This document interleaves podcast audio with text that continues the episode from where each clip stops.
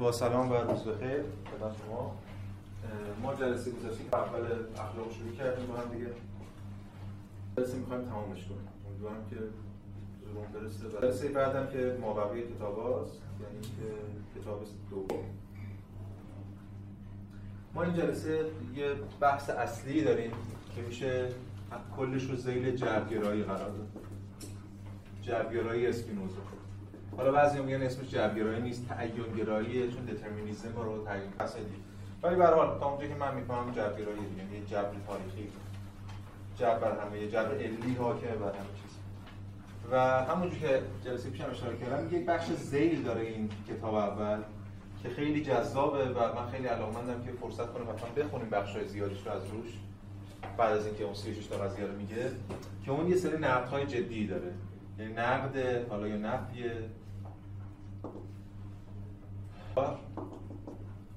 نفی علیت نظم و نفی شر. راه رو از روش می‌خونیم ولی اجازه بدیم امروز وارد این بحث جبرگرای اسپینوزا بشیم. جبرگرای اسپینوزا جبرگرای خیلی تنومند و سترگیه جبرگرایی که به همین سادگی نمیشه برش فعال راه فراری نداره جبرگرای اسپینوزا. و بعد از اسپینوزا خیلی ها تحت تاثیر جبرگرایی هستن. یعنی اگه هگل اون جمله رو میگه که یا باید اسپینوزایی باشی یا فیلسوف نباشی یه بچش مونیزم اسپینوزا احتمالاً یه بچه بسیار مهمش جبرگرای اسپینوزاست که بعدا یه جور ضرورت انگاری توی لایبنیتس هم ما اینو می‌بینیم به شکلی توی هگل می‌بینیم توی کانت تا به شکلی می‌بینیم توی مارکس می‌بینیم و تا امروز. این که حالا این جبرگرایی چه ربطی داره به اخلاق و آزادی که خودش یه بحث بسیار پیچیده میشه جلسه بحث جلسه بعد ببینید جلسه آخر که باید جواب این جلسه هم لازم شد ما واردش میشیم ولی فعلا بزنید خود جبرگرایی اسپینوزا با تمام ابعادش بر ما آشکار بشه. بعد این یه سری تبعاتی هم داره که حالا این اختیار که در واقع یه پیامد نخست ماجرا. خب بریم سراغ قضایا. باز مثل جلسه گذشته امیدوارم که بتونیم مثل جلسه گذشته این قضایا رو اصلی ها رو بخونیم و حالا برهان ها رو که نه ولی حداقل بتونیم توضیح بدیم منظور اسپینوزا چیه. از اون قضیه و حتی شاید یه دلیلی هم براش ارائه کنیم. بتونیم این متن گزینشون رو ادامه بدیم. خب خیلی خوبه. ببینیم به کجا می‌رسیم. خب قضیه 16 اشیاء نامتناهی به طرق نامتناهی به ضروره از ضرورت طبیعت الهی ناشی می‌شوند. طرق نامتناهی هم یعنی هر شکلی که بشه تصور بشه. حالا یه عقل فرضی عقل نامتناهی. یعنی خود صفت عقل از حیث الهی اون یعنی در خود نامتناهیتش یه چیز فرضیه. به طرق نامتناهی به اون معناست. یعنی اشیا همه اشیا. به هر شکلی که هستن و تصور میشه کردشون به ضروره از ضرورت طبیعت الهی ناشی میشن. از اینجا ماجرای جبر شروع میشه. این با توجه به بحثایی که قبلا هم کردیم روشن میشه. از ضرورت به ضرورت از ضرورت طبیعت الهی ناشی میشن اولا دیگه دلیلش که حالا جلوتر هم میگیم. اولا چیزی غیر از خدا نیست. همه چی خداست. و همه چی هم هست در خداست. یه رابطه ضروریشون از این جهت درونیه. حالا جلوتر خواهیم دید که به چه معنایی که هم سعی می‌کنیم در موردش حرف بزنیم. به کتاب تفکرات به متافیزیکی اسپینوزا هم آوردم. اینجا یه دو تا ارجاع هم به این میدیم که کمک کنه به بحث. خب نتیجه یک. از اینجا نتیجه می شود که خدا علت فاعلی همه اشیاء است که عقل نامتناهی می‌تواند آنها را درک کنه خدا پس علت فاعلی همه اشیاست خب اینو قبلا هم خیلی ها گفتن حرف جدیدی نیست. ولی می‌خوایم بگیم که اسپینوزا منظورش اون منظوری که قبلا گفتن نیست. تو دومی نشون میده خودشو. نتیجه می شود که خدا علت به ذات است نه بالعرض. یعنی خدا علت به ذات. یعنی علت ذات علت ایسنس اشیاء. ذات از اون جهت که موجودن نه علت عرضیشون علت عرضی یعنی چی؟ حالا جلوتر هم باز میگیم علت خارجی میشه دیگه. یعنی نه از طریق ذات بلکه از طریق بیرون. مثل من دیوار رو رنگ می‌کنم علت عرضی آبی شدن دیوار میشه. خدا از این جنس نیست. این هم حالا جلوتر باید بازش کنیم اینا رو دیگه. ثالثا نتیجه می شود که خدا علت نخستین مطلق است. این هم باز به اون معنا ببینیم که یا ترجمه شاید درستش باشه علت مطلقا نخستین است. Absolutely the first cause.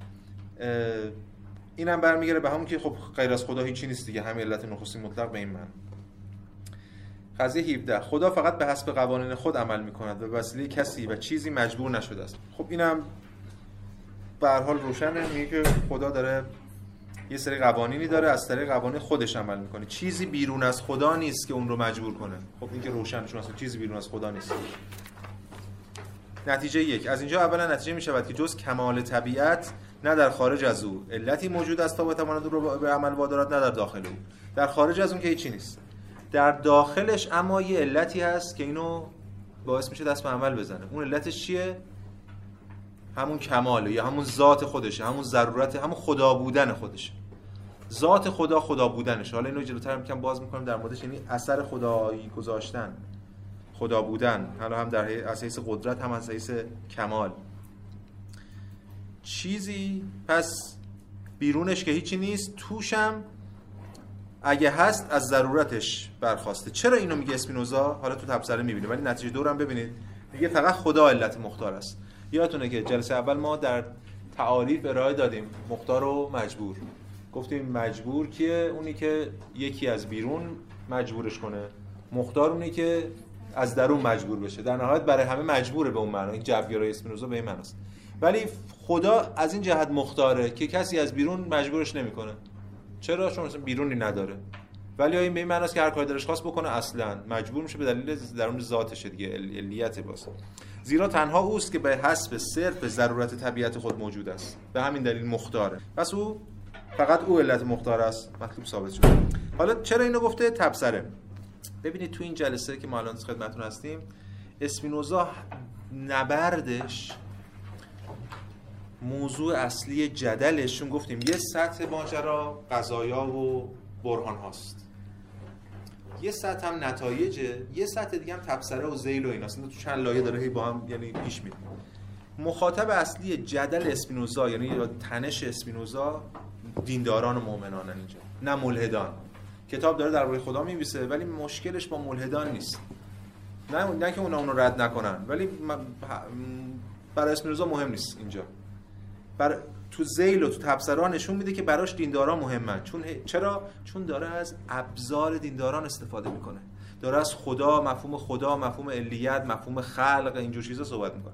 به همین دلیل اینا رو همه رو تغییر میده و به همین دلیل می‌خواد نشون بده به دینداران که شما اگه واقعا دنبال خدا باشید اون خدایی که دارین میپرستین خدا نیست. اگه دنبال خالقین اون خالقی شما ساختین اصلا خالق نیست.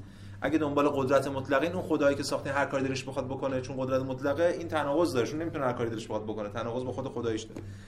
اگه دنبال قاییت هستین نزد خداوند که خدا قایتی داره برای جهان اون خدا نیست. چون نشان دهنده ضعفش و اینا. پس تنشش با دینداراست. چون داره این مفاهیم رو از دینداران به معنا می‌گیره. اینجا ما امروز می‌بینیم دیگه. ببینید اون بخش چهار بخش زیل. اون تنش در واقع به اوج خودش می‌رسه.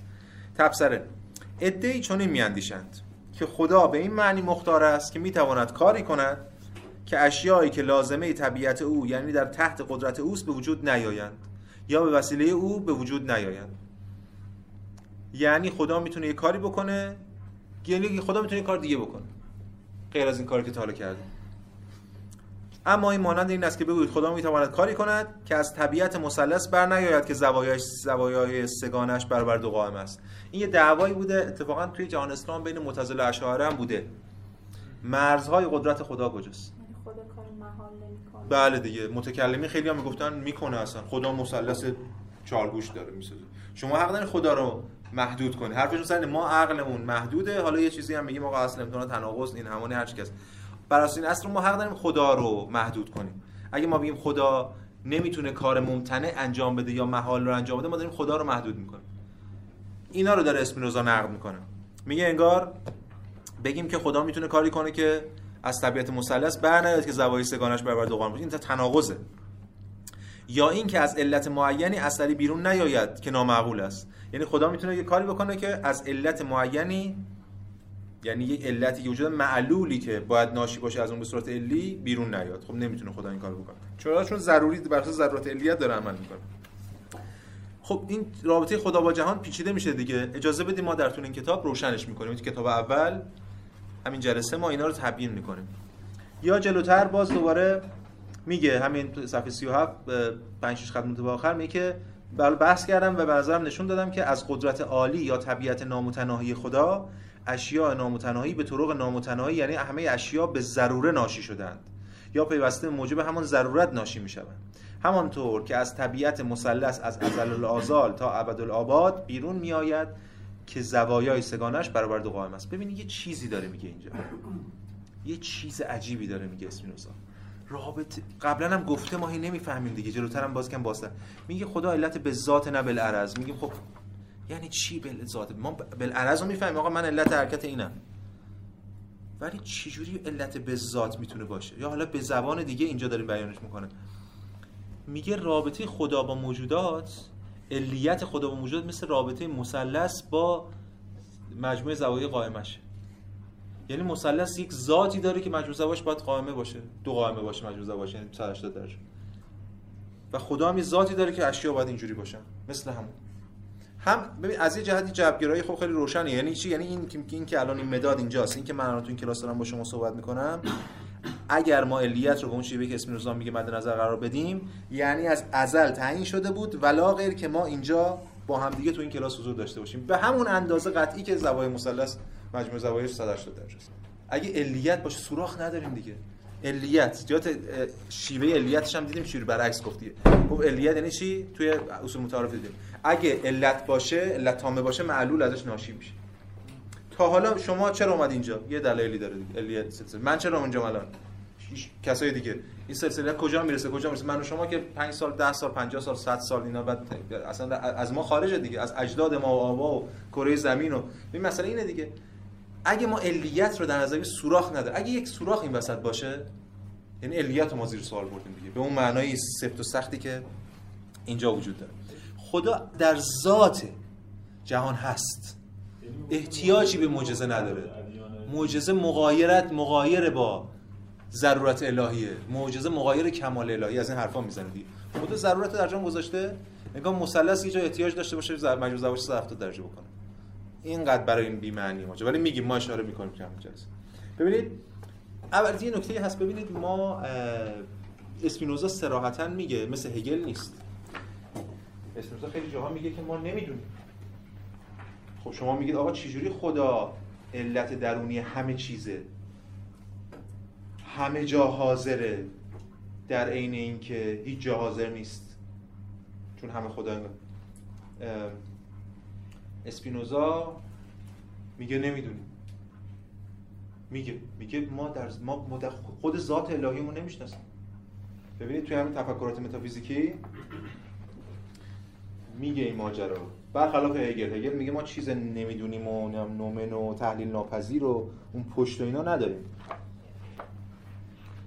ببینید توی بخش فصل سوم تفکر متافیزیکی تو واسه بودن خداوند باب سه میگه که اگر اکنون شما بپرسید که ما بر چه مبنایی ثابت خواهیم کرد که خدا در هر جایی هست پاسخ خواهیم داد که این مسئله قبلا وقتی که در فوق نشان دادیم که ممکن نیست چیزی حتی برای یک لحظه وجود یابد مگر اینکه پیوسته به واسطه خدا از نو آفریده شود به حد کفایت و بیش از حد کفایت مبرهن شده است. یعنی کافی بوده و حتی بیشتر از اون من اثبات کردم که چون خدا علت نخستینه چیزی غیر از خدا نیست پس هر چیزی تکیه داده به خدا به این معنا خدا علت همه چیز به این معنا خدا همه جا حضور داره.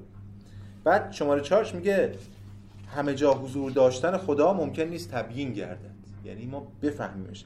ما برای اینکه همه جا حضور داشتن خدا را در یک زمان یا حضور او را در هر چیزی بفهمیم ضرورت دارد که کنه طبیعت اراده الهی که اشیاء به واسطه آن آفریده. حالا آفرینش هم صحبت می‌کنیم در مورد مفهوم خلق که دیگه اونجوری نیافریده که ما قبلا می‌گفتیم. یه جور دیگه یه خلق دیگر داره. و آنها را پیوسته از نو آفریند فهمیده شود. اما از آنجا که این فراتر از استعداد انسانی است لذا تبیین اینکه خدا چگونه در هر جایی هست ناممکن است. به بیان دیگه ما بخوایم حالا فارغ از این بحثا بخوایم که من منطقی نگاه کنیم. برای اسپینوزا ما منطق وحدت رو داریم. وحدت گرایی مونیسم. کسرت فرع بر وحدت. بله دیدیم دیگه. وحدت جوهر صفت حالات کثیر اسپینوزا میگه من وحدت می‌تونم یه خدا واحده همه جا هست وجوده. ولی اینکه خداوند چجوری همه جا حاضره یعنی در تمام اجزا یعنی در کسرت حضور داره این وحدت رو من نمی‌تونم بگم. میگه دلیلش که ما ذات الهی راهنمای فلان. ولی من می‌خوام بگم دلیلش چیز دیگه است. دلیلش منطق اسپینوزاست که هنوز منطق دو حدی ارسطویی و نمی‌تونه وحدت در این کسرت رو بفهم هگل که منطقه وحدت کسرت رو برای اولین بار در فلسفه غرب مطرح می‌کنه که با یه منطق سه حدی نه دو حدی. تو دو حدی تناقضه. بله نمی‌تونه اینو حل کنه. چجوری می‌تونه هم وحدت باشه هم کسرت؟ یا وحدت یا کسرت دیگه نمی‌تونه باشه همزمان برای هگل می‌بینیم که وحدت در عین کسرته. این identity in difference این همانی در عین تفاوت. اون یه منطق دیگری میطلبه. ولی برگردیم اینجا اسپینوزا داره میگه من من نمی‌تونم واقعا. در ذاتش چجوریه. ولی اینی که من می‌فهمم می‌تونم توضیح بدم و توجیه کنم که اگر هر اتفاقی افتاده در این جهان از ضرورت ذات الهی ناشی شده به همون اندازه که از مثلث برمیاد که مجموع زوایای 180 درجه باشه. ببین الان باز قضای بعدی هم می‌خونیم ادامه همینه. یعنی گفتم این بخش بخش جبره. داره اسپینوزا آجرای یا پازلای این جبرش رو ترسیم می‌کنه. باید که اجازه بدیم اسپینوزا حرف بزنه به ما. بعد روشنتر میشه ذهنمون. قضیه 18 خدا باز به یه معنای دیگه همون حرفی که تو قضیه نتیجه دو قضیه 16 گفته الان دوباره تکرار می‌کنه. اونجا می‌گفت بالعرض و به ذات می‌گفت علت عرضی نیست علت ذاتی. الان همون رو یه جور دیگه میگه که خب این جدیده. خدا علت داخلی همه اشیا است نه علت خارجی آنها علت خارجی چیه؟ همون علتی ما میشناختیم. همه علل اربعه ارسطو علت خارجی هم. علت داخلی اشیا یعنی چی؟ اصلا نداریم در تاریخ فلسفه. داخلی اشیا یعنی چی؟ ببینید مثلا بگم این که این مداد مثلا ساخته شده علتش اون حالا کارخونه است یا هر کسی که این که میز ساخته شده علتش نجار علت فایلش نجار علت قایش هم تو ذهن نجاره علت مادیش هم حالا بگیم چوبه و علت سوریش هم حالا میز بودن. سوری که می‌ذاریم کنار دیگه علیت به اون معنا نیست که. میز ماهیت چیستی میز بودن. ولی حالا سوال ببینید ما همینا رو گفتیم. حالا سوال. وجود به چه معنا علت موجوده.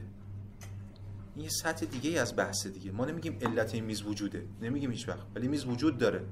پس این موجود به وجود تکیه داده. به چه معنا تکیه داده؟ اینو میگه علت داخلی. این اولین بار در تاریخ فلسفه به این شکل داره مطرح میشه. و اون چیزی که ما تو اسپینوزا میگه ایمننسی که اینجا با ایمننت به کار میره اینجاست. حالا ما سعی می‌کنیم باز اینا رو روشن‌تر کنیم.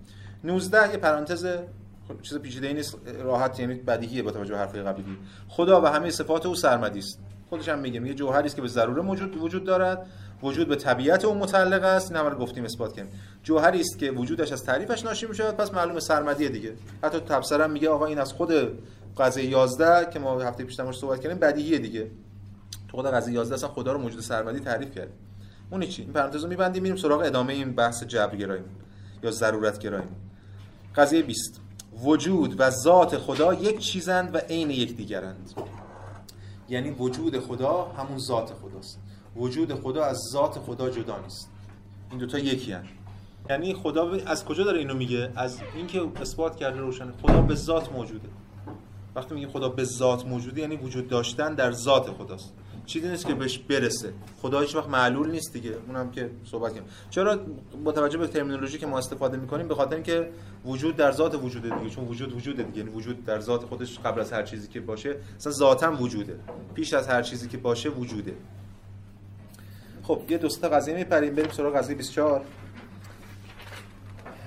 ذات اشیایی که به واسطه خدا موجود شدند مستلزم وجود نیستند این بعد دقیقا اون ور سکه اون قضیه قبلی. حالا خدا که وجود در ذاتشه اما باقی اشیا همه ماها همه اشیا. که به واسطه خدا موجود شدن حالا به هر معنایی که هست مستلزم وجود نیستن. بله یعنی معلولن دیگه. ذاتشون مستلزم وجودشون نیست. یعنی شما به این ذات این مداد مستلزم وجود وجود نیست. به همین معنا احتیاج به علت داره که موجودش کنه. بگین هم حرفه یا خدا از تصور خدا تعریف خدا میشه وجودش رسید ولی از تعریف اشیا نمیشه به وجودشون رسید. و این خیلی مهمه. از چه جهتی مهمه این قضیه از این جهت که صراحتا اینجا داره اسپینوزا میگه که من همه خدا انگار نیستم. پاندئیست نیستم. چون که همه خدا انگاری بود به اون معنی که آقا اینم خداست اونم خداست فلان. من خدام شما خدا این همه خداییم. این جوگیر شده بود. حلاج میگه یه سطحی از ماجرا. من من خدام. این من خدا به معنای من خدا به مسابقه تمام کمال و ذات خدا و ضرورت خدا به صورت فردی خب این توهم بیش نیست دیگه به این من اما من خدام به معنی که من تجلی از خدام این تجلی از خداست خب این درسته. ولی خب اگه همه تجلی از خدا اونم چه ارزشی داره؟ وقتی همه چیز تجلی از خداست دیگه اون من خدا هستم من بازی تعیین خاصی برای من نداره دیگه. اگه واقعا به این درکم می‌رسید باید آخرین کسی که می‌گفت خداست من می‌گفت. چرا؟ از من شروع کرده. اون بازی چیزی پشتش هست حالا پس مسئله در مسئله اینه که ما با اشیایی سر و کار داریم که در به ذاتشون ضروری نیستن. یعنی خدا نیستن. ما یه خدا داریم حالا یه وجود داریم ولی هر شی وجود نیست. هر شی به واسطه تکی دادن به وجود موجود میشه. و این همه خدا انگاری به این معنا در واقع رد میشه ولی بازم میگم به اون معنایی که خدا همه جا چیری حاضره و در این کسرت خود اسپینوزا میگه با منطق من حداقل البته اسپینوزا ما نمی‌تونیم بفهمیم. ولی ما که گفتیم چوری بحث می‌کنیم در موردش.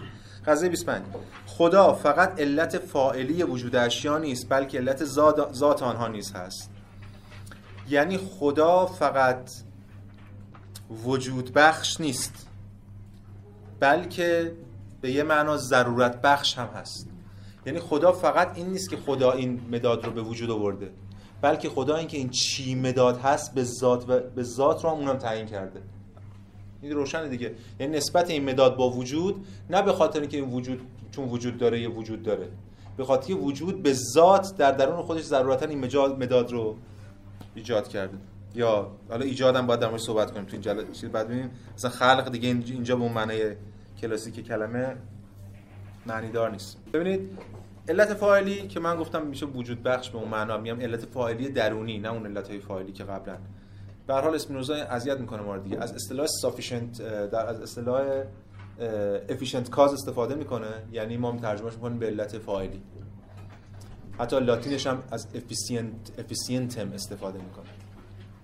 ولی مسئله اینه که این علت فاعلی اون علت فاعلی نیست. علت فاعلی ارسطو تکلیف روشن نجار بود دیگه. نجار نو چیز می‌کنه. ولی اسم اینجا میگه علت فاعلی بالعرض من علت فاعلی به ذات دارم صحبت می‌کنم. خب حالا ما یه چیز دیگه داریم. یه چیز خب حالا.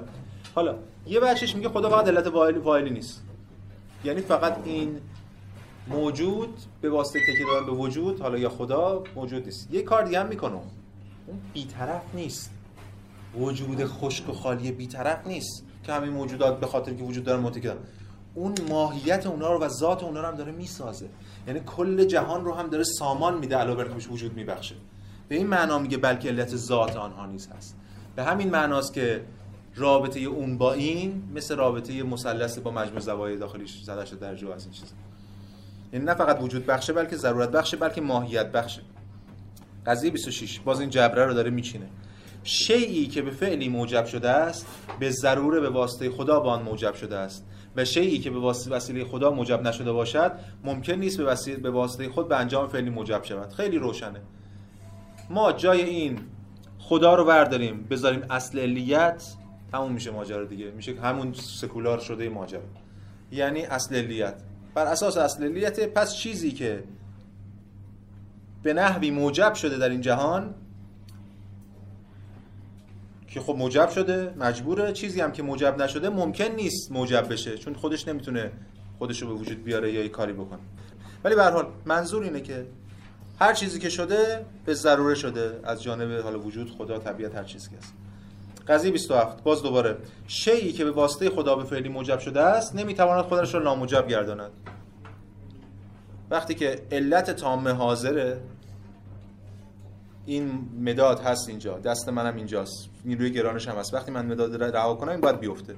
نمی‌تونه این مداد وقتی من رهاش کنم خودش تلاش کنه که بره بالا مثلا. چه می‌دونم هر چیزی که هست. نمی‌تونه. چرا؟ چون علت تامه وقتی حاضر باشه معلول ازش ناشی میشه. شیعی که به واسطه خدا به فعلی موجب شده شده است نمی‌تواند خود را لا موجب گرداند. قضیه 28 یه قضیه عجیبیه. کمی در مورد صحبت می‌کنیم. باز اون پازل های اسپینوزا رو کم تبیین می‌کنه برای ما. ولی قضیه عجیبی ببینید قضیه رو می‌خونیم بعد صحبت می‌کنیم. شیء جزئی یا شیعی که متناهی و وجودش محدود است یعنی هر شیء ممکن نیست وجود یابد یا به فعلی موجب گردد مگر به واسطه علتی که آن هم متناهی و وجودش محدود است. و این علت هم ممکن نیست وجود یابد یا به فعلی موجب گردد مگر با علت دیگر که آن هم متناهی و وجودش محدود است. و همینطور الی نهایت. ببینید یه اتفاقی میفته. این یعنی ما شاید این سوالم برام پیش میاد از قبل که خب قبول. شما میگه خدا خدا بوده که منو به وجود آورده. خب بابای من چیکار است کجاست؟ شما اگه بگی خب نه بابای منم در واقع خدا به وجود آورده. ما میگم پدر بزرگ من چی؟ این میشه علت همون بحثی که در مورد اثبات خدا و برهان علیت اینا داشتیم. خدا میشون اول اولیه که اینا همه رو دومینو زده میشه. خدای ساعت ساز دیگه. ساخته رفته. مثل معمار مثل هر ساخته رفته. معلوم هست یا نیست. اصلا کارش نداره. اونی که میگن آقا سلسله علل و تسلسل محال پس علت اولیه داریم از این جنس اسپینوزا از این جنس نیست. خدا همین الان هست. همون که وجود هست همین الان. ببینید اینجا توی این جمله‌ای که ما خوندیم حالا توی جملاتی که ما خوندیم گفته که حالا هم الان خوندیم امروز. میگه نه تنها اون علتشه و اونو ایجاد می‌کنه بلکه دائما داره از نو اونو بازسازی می‌کنه. آه از تفکر متافیزیکی خوندیم. یعنی یه ارتباط دیگه ای داره. خب سوال علیتی که ما داریم رابطه من و پدرم رابطه من با این مداد نمی‌دونم هر چیزی که هست این چی میشه؟ کجاست؟ یه بحثی هست توی گفت گفتمان دینی هم داریم شبیه این مطرح میشه. میگن میگن طولی و ارزی دیگه. اراده طولی اراده ارزی. حالا اینجا اراده نداریم نه در خدا نه در هیچ کس. ولی یک میشه اینو ازش وام گرفت اینو فهمید. یه رابطه ارزی وجود داره بین چی؟ بین موجودات. این همون چیزی که ما حالا بهش گفتیم ملیت. علل فاعلی اون چیزی که هست این علت اون علت اون هیچ ببین اسپینوزا نکته مهم اینه که اولا هیچ کاری با این نداره. خدا کاری با این سلسله علیت نداره. دستکاری نمی‌خواد بکنه. چون ال... چرا؟ چون از جنس خودشونه. اشیا از چیزی اثر میپذیرن که از جنس خودشون باشن. متناهیان بله. محدودن بله. نکته مهم. اسپینوزا آخرین جمله میگه و همینطور تا بی‌نهایت. یعنی اسپینوزا میگه هیچ اشکالی نداره. ما در تسلسل در علیت داشته باشیم. یعنی کل برهان علیت و اثبات وجود خدا اینا رفت رو هوا. توی این مس ماجرا چون زمان نامتناهیه. شما چی می‌خواید محدودش کنید علیت هم نامتناهی بین اشیا پدر من پدر بزرگش فلان فلان الی آخر. مثلا نمی‌خوایم به اون اولیه برسیم. خدا اونجا نیست. اینجاست. هر جاست. احتیاجی نیست ما بریم عقب تا به یه چیزی برسیم. و همینطور و این از اون طرف خب اولا روشنه که نفی اختیار به شکل مطلق. یعنی اصلا یک روند ازلی ابدی ضروری در کل جهان حاکمه. و هیچ شیعی نمی‌تونه از این روند تخطی کنه. انسان چی؟ انسان هم نمی‌تونه. انسان هم یک شیعه یه یه سر بپریم بریم جلوتر برگردیم. صفحه 128 رو ببینید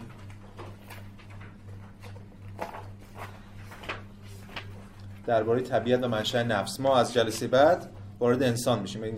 تا حالا و تا آخرین جلسه انسان کاری نداریم. هنوز ما فعلا یه شی اینکه انسان چه تفاوتی با اشیاء دیگه داره بشه معنا نفسه در موردش از کتاب دوم صحبت می‌کنه ولی فعلا ببینید. صفحه 128 قضیه 48 در هیچ نفسی همین استدلال رو نفس می‌کنه. برای اینکه من اراده آزادم اختیارم بزنم چون تو ذیل می‌خوام بهش اشاره کنم. در هیچ نفسی اراده مطلق یا آزاد موجود نیست بلکه نفس به واسطه علتی به این یا آن اراده جزئی موجب شده است. اگه من می‌خوام غذا بخورم آب بخورم این کارو بکنم این کارو بکنم یه علتی داشته و اون علت منو موجب کرده. که آن هم به نوبه خود با علت دیگر موجب شده است موجب شده است. و این علت هم با دیگری تا الی بینهایت پس داره در مورد روابط انسانی و اراده انسان هم همینو میگه. میگه من یک چیزی می‌خوام سوال که چرا اینو می‌خوام؟ یه علتی هست که منو مجبور کرده که اونو بخوام. و اونم همینطور الی آخر. پس برگردیم بحث خودمون. پس این در مورد انسان. حالا اینجا میشه در مورد خیلی چیزا حرف زد. اولا خدا به روابط بینا شیعی کاری نداره. اینجا اون بحث شما در مورد معجزه مطرح میشه. خدا معجزه نمی‌کنه. چرا؟ چون احتیاجی نداره به معجزه. قاعده جهان رو از ذات خودش جوری ایجاد کرده که حالا باید در مورد مفهوم ایجادم صحبت کنیم الان با هم دیگه که خدا باید چجوری ایجاد کرد. بر جوری این قاعده رو سامان داده در این جهان که این جهان بر اساس قاعده علی خودش پیش میره. اصلا چه لزومیه به این دخالت کردن ماجرا. یکی از انتقاداتی که بهش موضوع می‌کردن توی همون متنم اومده در مورد اینکه بی اثر بودن دعا برای در مورد خداوند. که حالا ما الان بهش اشاره می‌کنیم. اینم باز همینه. ما الان توی لحظه بخوایم خدا الان یه چیزی تغییر بده اینا رو اسپینوزا رد می‌کنه. و خب اینا همه ذیل یک جبرگرای مطلق. نه فقط این. حالا ما جلوتر می‌بینیم. نفی مشیت الهی. نفی قایت الهی از اتفاقاتی که میفته نفی هر شکلی از دخالت الهی در سلسله علل عللی که ما می‌شناسیم علل بین الاشیایی بخوایم اسمشو بذاریم. چرا؟ چون خدا علت ذات حالاته. خدا علت ذات حالات. باید بریم جلوتر اینو کم بفهمیم که اصلا اصلا لزومی نداره دخالت کنه در جهان. برای چی دخالت به نفع چی دخالت کنه؟ وقتی این طرف و اون طرف همه حالتی از خداونده. برای اون دیدگاه اترنال میگه اسم اون جمله معروفه که نیچه هم بعدم مسخرش می‌کنه. از دید ابدیت به تاریخ نگریستن کلا یه شکلی از بیتفاوتی مطلقه نسبت به تمام رخدادها. اما این روابط بین الاشیایی بی صاحب نیستن. چیه؟ قواعد خودشون دارن. قواعد از کجا اومده؟ از ذات الهی اومده. قانون علیت حاکمه برش به من. ولی مسئله اینه که دخالت درش نمیشه. اون خودش برآمده از خداست به معنی که حالا در موردش صحبت می‌کنیم. ولی خدا وارد این جزئیات نمیشه به این معنا و این هم یه جبرگرایی خیلی افراطی رو داره و در این حالم بله در این حالم در این که خیلی جبرگرایی افراطیه از اون طرف هم قدرت خدا رو خیلی کمتر کرده از اون چیزی که ما قبلا یعنی رو کرده عرفی مطرح می‌کردن. که الان خیلی باشون بحث می‌کنه. توی همین زیل صبر کنید باز بیشتر در صحبت می‌کنیم. بریم سراغ قضیه بعدی. قضیه 29 ممکنی دیگه این دیگه تیر خلاص. این جمله رو ببینید. ممکنی در عالم موجود نیست. بلکه وجود همه اشیا و نیز افعالشان به موجب ضرورت طبیعت الهی به بچه معینی موجب شده است. ببینید توی یه نقل قولی اینجا اسکرتون آورده از رساله مختصره. میگه که چون علیت صورتی از ضرورت است و چون طبیعت الهی ابدا و ضرورتا همان است که هست این ابدا به معنای منفی نیست. ابدا یعنی ابدی از حیث ابدی بوده. هر چیزی که در جهان حادث می شود به ضرور حادث است. همون که گفتیم. این که این مداد اینجاست و همون از ضروری که دو برابر دو مساوی چهار. چون بر سلسله الی آزادی در جهان جسمانی همانقدر اندک است که در جهان تصورات و معلول به همان ضرورت مبرم برهان ریاضی در پی علت خود می آید ضرورت مبرم برهان ریاضی حاکم بر این جهان. چیزی به اسم آزادی نیست. همونجور که دو نمی‌تونه دو علاوه دو نمی‌تونه دلش بخواد مساوی سه بشه. به علاوه هر فعل انسانی به عنوان حالتی از خدا ناشی از همان مسئله ناگسستنی ضرورت است. و بنابراین نمی‌توان به تصوراتی مثل بخت و آزادی همان معنایی را داد که در تخیل عامه دارد.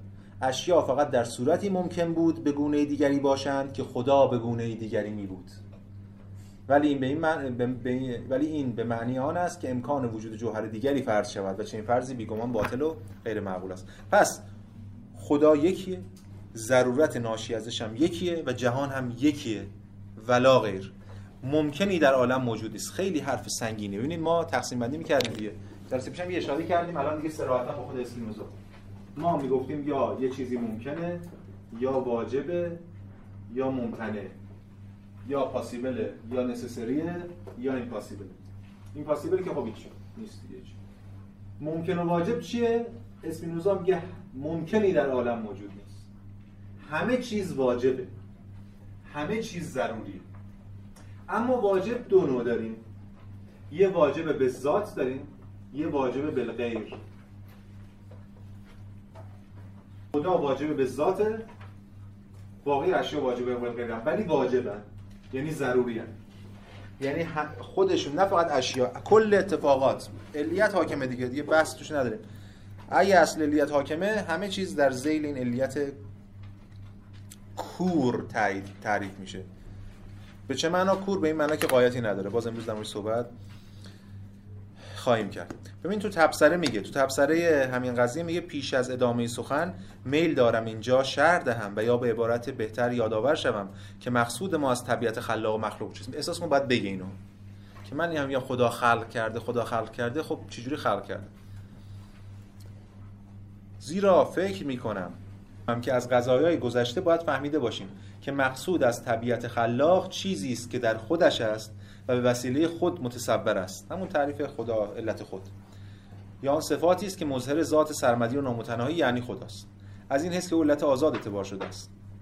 اما مقصودم از طبیعت مخلوق همه اشیا رو داره میگه دیگه. همه اشیایی است که از ضرورت طبیعت خدا یا صفتی از صفات او ناشی می‌شوند. یعنی تمام حالات صفات خدا. از این حیث که چنین اعتبار شدن که در خدا موجودن و امکان ندارد بدون خدا وجود یابند و یا تصور دارند این تعریفی که اینجا از خلق داده در واقع اصلا خلق نیست. خلقی که ما داشتیم چی بود؟ که آقا نیست جهان خدا میاد کن فیکون دیگه. از عدم خلق می‌کنه. این کجا خلق کرده؟ این میگه چی؟ همون رابطه این بین موجودات و وجود. میگه مخصوص از طبیعت مخلوق اشیایی که از ذرات فلان فلان از ذرات طبیعت خدا. یا صفتی از صفات اون ناشی شدن یعنی تمام حالات صفات خدا. این ماژیک. از حیث صفت امتداد تجلی صفت امتداد الهیه میشه این ماده تجلی صفت فکر الهیه میشه این فکرش که حالا در مورد صحبت می‌کنیم. ایدش همین.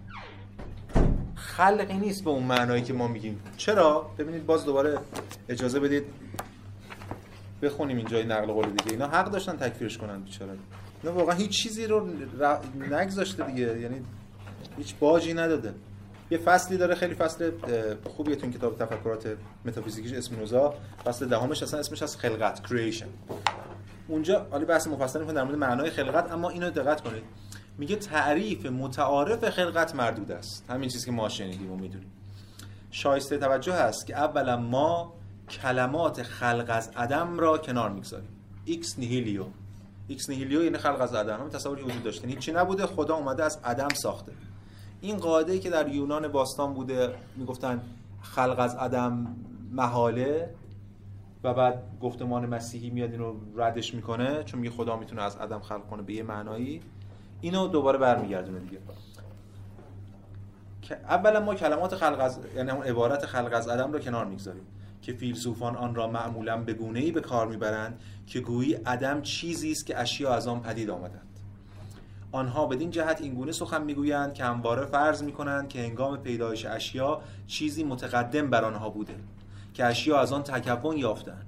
و بنابراین وقتی که از خلقت سخن می‌گویند نمی‌توانند کلمه ex همون ex nihilum که بیرون آمدن اکس ایکس که ما میگیم حتی exist که ما میگیم هایدگر بحث داره کلی دیگه. ex ist ist یعنی همون ایستادن که ایستار فارسی هم از می‌دونه از ist لاتین مشترک ریشه هند اروپایی داره. ex هم یعنی بیرون. exist یعنی بیرون ایستادن. حالا هایدگر بحث می‌کنه حالا اینجا در مورد ex حرف می‌زنه نمی‌توانن کلمه ex را کنار بگذارن. میگه تا میگیم خلقت یعنی انگار یه چیزی بیرون اومده. هیچ بیرون نیومده. همه چی بوده. اون نظریه قدمت جهان رو اسپینوزا روش تاکید می‌ذاره. تاکید می‌کنه. ما دیدیم قبلا این کارو کرده. کجا؟ اونجا گفته علیت نامتناهی چه اشکال داره؟ سلسله علل نامتناهی باشن. ازلی ابدی. به بیان دیگه زمان آغاز و پایان نداره. جهان آغاز و پایان نداره. امکان داره نفر به اسم دیندار برگرده بگه آقا یعنی چی تو داری قدمت ماده رو کفر و فلان میگه؟ نه. من دارم میگم خدا آغاز و پایان نداره.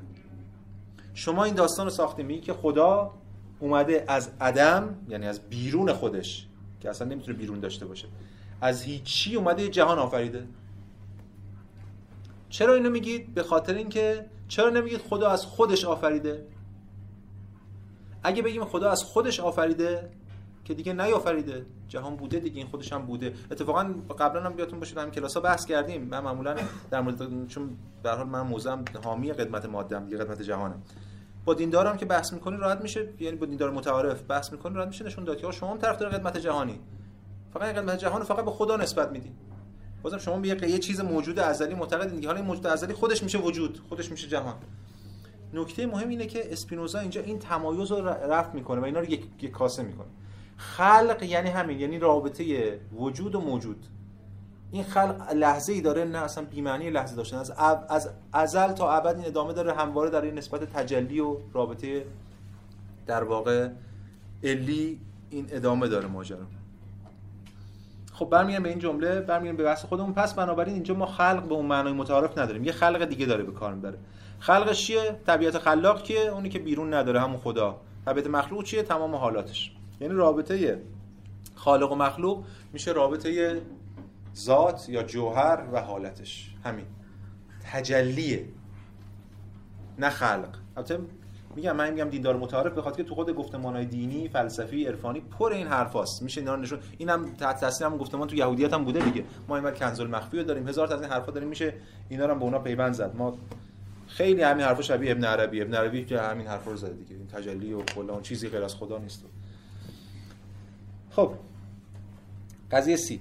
عقل بالفعل چه متناهی باشه چه نامتناهی باید صفات خدا و احوال او را دریابد نه چیز دیگری. اینم روشنه. عقل اگه بخواد حالا چه متناهی باشه چه نامتناهی. بخواد یه چیزو در بیابه هیچی نمی‌تونه در غیر از صفات خدا و احوال او. چون چیزی غیر از صفات و احوال وجود نداره از اون طرف نمی‌تونه به خود ذات الهی و طبیعت الهی راه ببره. فقط می‌تونه اینو ببینه که براش تجلی پیدا کرده. برهان. تصور درست باید به متصور مطابق مطابق باشد همون برهان رالیستی آنچه در عقل مترسم است باید به ضروره در طبیعت موجود باشد. پس تموم شد. در طبیعت هم فقط یه جوهر موجود است و آن خداست. پس هر چی که می‌بینه عقل و خدا آمده. صفتش یا حالتشه قضیه 31 در واقع نفی مطلق اون آنتروپومورفیسمه یعنی انسان وارگی خداست. عقل بالفعل. چه متناهی باشه چه متناهی و نیز اراده، میل، عشق و غیران باید به طبیعت مخلوق برگردانده شود نه به طبیعت خلاق. الهیات تنزیهی. هر چی ما میگیم مال طبیعت مخلوقه. عقل و عشق و اراده و میل و اینا. حالا تازه می‌تونیم در مورد صحبت کنیم که میل چیست اراده چیست عشق چیست عقل چیست. ولی اینا هیچ کدوم مال اون اینا همه معلوله همه تجلی از اون اونه. طبیعت خلاقه. رفع مطلق انسانوارگی خدا. قضیه 32 اراده را فقط می‌توان علت موجب نامید نه علت آزاد. روشنه. اگه اراده ای هست یعنی تصمیم کسی موجودی تصمیم بگیره تصمیم همواره تصمیم اجباریه. چرا علیت؟ چرا تصمیم گرفته یه علتی داشتم علتی داشتم علتی داشت؟ در نهایت برای اسپینوزا البته الان ما وارد نفس انسان میشیم یکم جلوتر ولی ماهیتا این که این ماژیکو من ول می‌کنم میفته پایین. اگه این نفس داشته باشه ازش بپرسم آقا می‌خوای کجا بری؟ میگه بالا پایین. چه بذار برم پایین. همین در مورد اراده انسانه که می‌خواد حرف بزنه یا غذا بخوره صحبت کنه. اراده. اراده اجباریه. چرا خب ما فکر می‌کنیم آزادیم؟ اجازه بدین تو زیل می‌خونیم تو بخش نفی اختیار توهم بیش نیست. چون ما علل مجبور کنندمون نمی‌شناسیم. فکر می‌کنیم که من الان تصمیم گرفتم بیام با شما صحبت کنم یا بیام اینجا حرف بزنم. خب بنابراین اراده به هر طریقی آیم چند خط پایینتر؟ بنابراین اراده به هر طریقی که تصور شود چه متناهی چه نامتناهی به علتی نیازمند است تا به واسطه آن در وجودش و در فعلش موجب گردد. و لذا ممکن نیست آن را علت آزاد نامید. بلکه فقط می‌توان آن را علت موجب یا مجبور نامید مطلوب ثابت شد. اگه بخوایم خیلی ساده بگیم هیچ اراده آزادی نداریم. چرا؟ چون اصل علیت داریم. تموم شد رفت. خیلی روشنه دیگه بس. که علیت قائل باشیم اینا همه از دلش در میاد. حالا این حرفی که می‌زنه خب انسان که اراده نداره و فلان نتیجه یک ببینید از اینجا اولا برمیاد که خدا از طریق اراده آزاد عمل نمی کند خود خدا هم اراده آزاد نداره. اونم یه علتی داره دیگه. خدا هم اگه یه کاری بکنه علت داره. ببینید همین خیلی مهمه دیگه. اصل علیت شما این نقدی که ما همیشه داشتیم به برهان علیت اینه که شما میگه آقا اصل علیت چیه؟ اصل علیت میگه هر چیزی علتی دارد دیگه. بعد میری عقب میری عقب میری عقب میگه تسلسل محاله. بعد به یه چیزی می‌رسیم که اون دیگه علت نداره. خب شما اونجا اصل علیت رو نقض کردید. اگه می‌خوای نقص کنی خب بیا از اینجا نقص کن دیگه. چرا برسی به اون اثباتش کنی؟ بعد اصلا بی متناقض این استدلال اینا دیگه. اسپینوزا داره میگه خود اونم معلوله. به چه معنا معلوله؟ معلول بیرون نیست معلول درونه. فرقش اینه. اونم نه به خاطر اینکه به خاطر اینکه بیرون نداره دیگه اصلا چیزی بیرون نیست. امیدوارم ما بتونیم بعضی کتاب تمام شد خدای اسپینوزایی رو بشناسیم. یه چیز تازه وقتی من میگم وجود هم میگم خدا جوهر. هیچ کدوم از این مفاهیم نیست به اون معنای قبلی. یه چیز جدیده. یه چیز جدیده. ما می‌تونیم حتی برداشت کارکردگرانه ازش داشته باشیم. یک کارکردی که جهان رو داره به پیش می‌بره و خودش هم از پیش یک اراده از آن خود حتی یک قایت از آن خود نداره و اینجور چیزا. خب قضیه بعدی. قضیه 33 دیگه ببینید الان به یه جمله گفته هی داره به هزار زبان زنده و مرده اون تکرار می‌کنه. به اشکال مختلف. ممکن نبود اشیا به صورتی و نظامی دیگر جز صورت و نظام موجود به وجود آیند.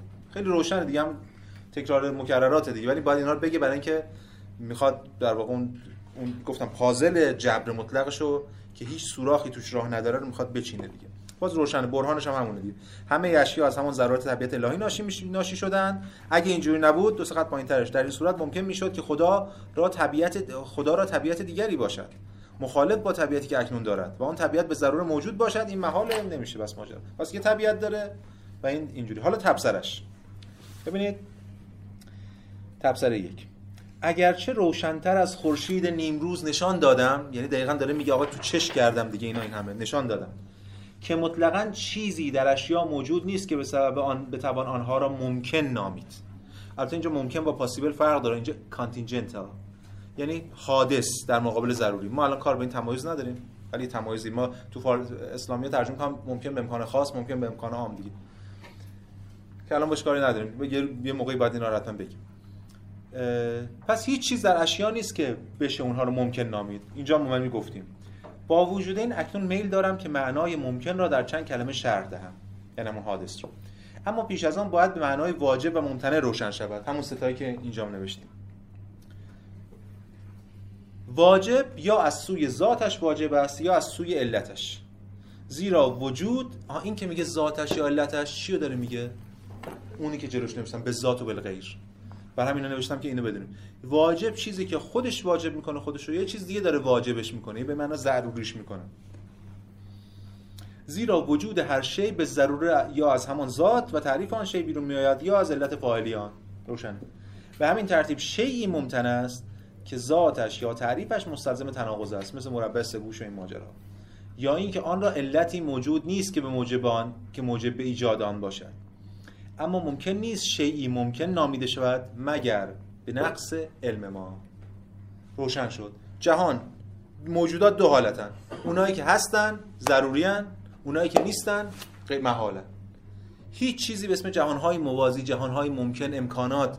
خب یعنی چی آقا؟ من الان امشب فکر می‌کنم که امشب چه اتفاقاتی برای من می‌تونه بیفته؟ شام مثلا امشب چه چیزایی می‌تونم بخورم؟ تو ذهنم یه امکانات میاد. خب یعنی چی؟ این امکانات چیه تو ذهن من میاد؟ فقط به خاطر نقص علم من. اگر من بدونم که سلسله که منو مجبور کردن تا الان و هم تو ادامه دارن چیان؟ اون وقت می‌دونم قطعا چه چیزی خواهم خورد. مثالی که من معمولا می‌زنم این هفته جلوتر هم اشاره بهش می‌کنه. جهل ماست که امکان رو ایجاد می‌کنه. مثلا فرض کنید شما هم شاید مثال زده باشم قبلا. فرض کنید حالا خیلی مثال ساده دیگه دم دستی. یه روانشناسی حالا با یه توهمی از اینکه روانشناسا خیلی مثلا می‌دونن چه خبره فرض کنید. پرونده زندگی شما رو تمام تستایی که زدی رو فلان جلو شششه.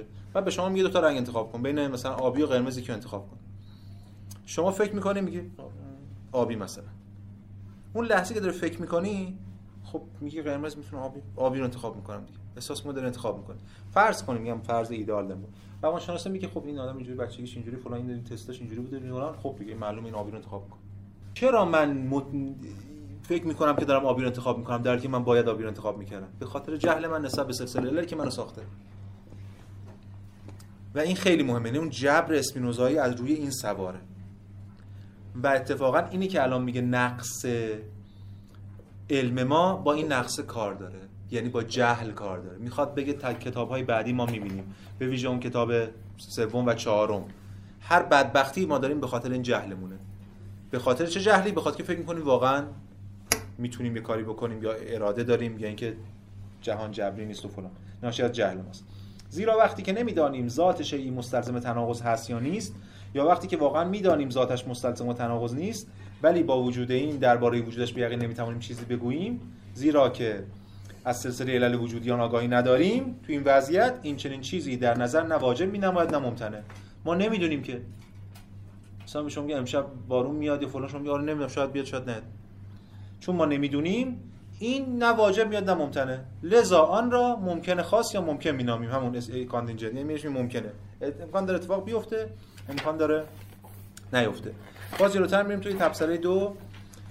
من شک ندارم صفحه 56 خط 56 من شک ندارم که ده کثیر این عقیده را به عنوان که عقیده نامعقول رد و از تحمل درباره آن خودداری خواهند کرد.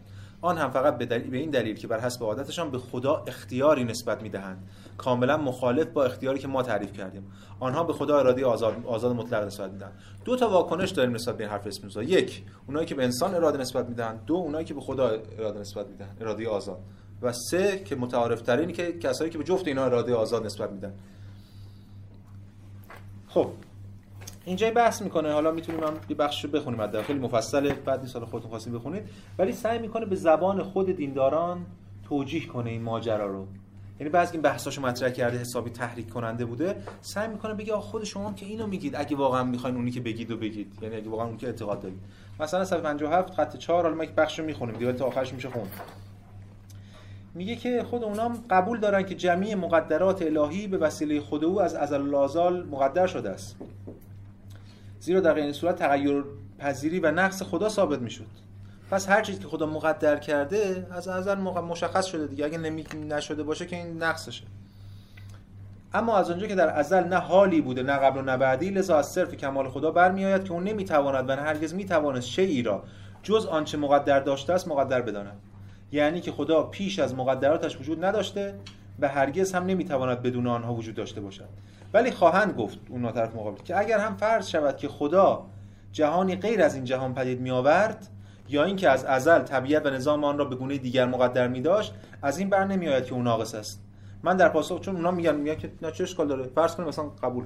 خدا می‌تونست اینا این استدلال اینا اینه که خدا جهانهای ممکن داره می‌تونه هر وقت خواست شیفت کنه از این جهان به اون جهان دیگه. برای برای خدا دائما امکان داره که فردای ما یه جور همین الان می‌تونه تصمیم بگیره این تصور خود انسان خدا انسان خدا است دیگه.